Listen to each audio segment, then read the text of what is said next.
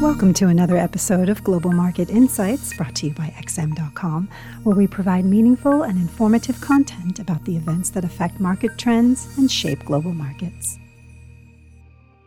Welcome to XM.com. It's Wednesday, December 8th, and you're listening to the Daily Market Comment podcast by Raf Boyajian. I'm Cristina Marujos. Pre-Christmas cheer came early for equity markets as investors celebrated the growing view that the new discovered Omicron variant is not more dangerous than the Delta strain. Early evidence suggests that Omicron causes less severe illness than other variants, even though it appears to be the most contagious form of COVID yet. So far, traders have been embracing the slightest bit of positive news over Omicron, welcoming a preliminary study that shows the Pfizer-BioNTech vaccine offers some protection, even though it is significantly less than for other variants. News that a new antibody-based treatment drug is effective against the Omicron strain further reinforced hopes that dramatic virus restrictions won't be necessary. With investors optimistic that the Omicron outbreak won't significantly dampen the festivities and lead to winter-long lockdowns, risk assets have bounced back from last week's panic sell-off. Even the tech-heavy Nasdaq posted an incredible rally on Tuesday, surging 3%, despite Treasury yields also rebounding quite strongly.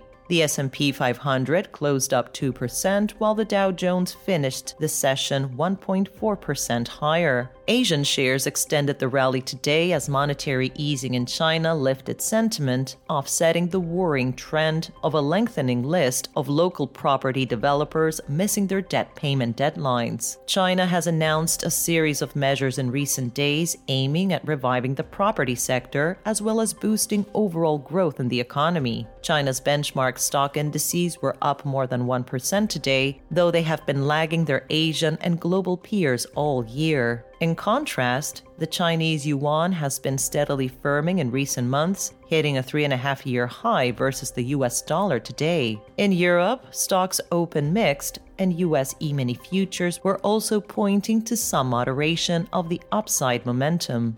There was a mixed mood in FX markets on Wednesday as the US dollar lacked a clear direction amid some caution ahead of Friday's CPI data out of the United States and the FOMC meeting next week. The Australian dollar was the only one from the commodity-linked currencies that was able to stretch its advances against the greenback, climbing to a one-week high of $0.7143. Relief over the Omicron variant not being as dangerous as first feared has been driving the riskier currencies higher this week, with the Aussie and Loonie being the main beneficiaries of the improving mood. The Canadian dollar brushed a fresh two-week high at the start of the session before pulling back slightly. The latest robust employment and trade data out of Canada, combined with waning worries about Omicron and soaring oil prices, have strengthened expectations that the Bank of Canada will sound upbeat at its policy meeting today. The Bank of Canada announces its decision at 3 o'clock GMT, and investors will be looking for clues that policymakers are considering bringing forward their rate hike timeline.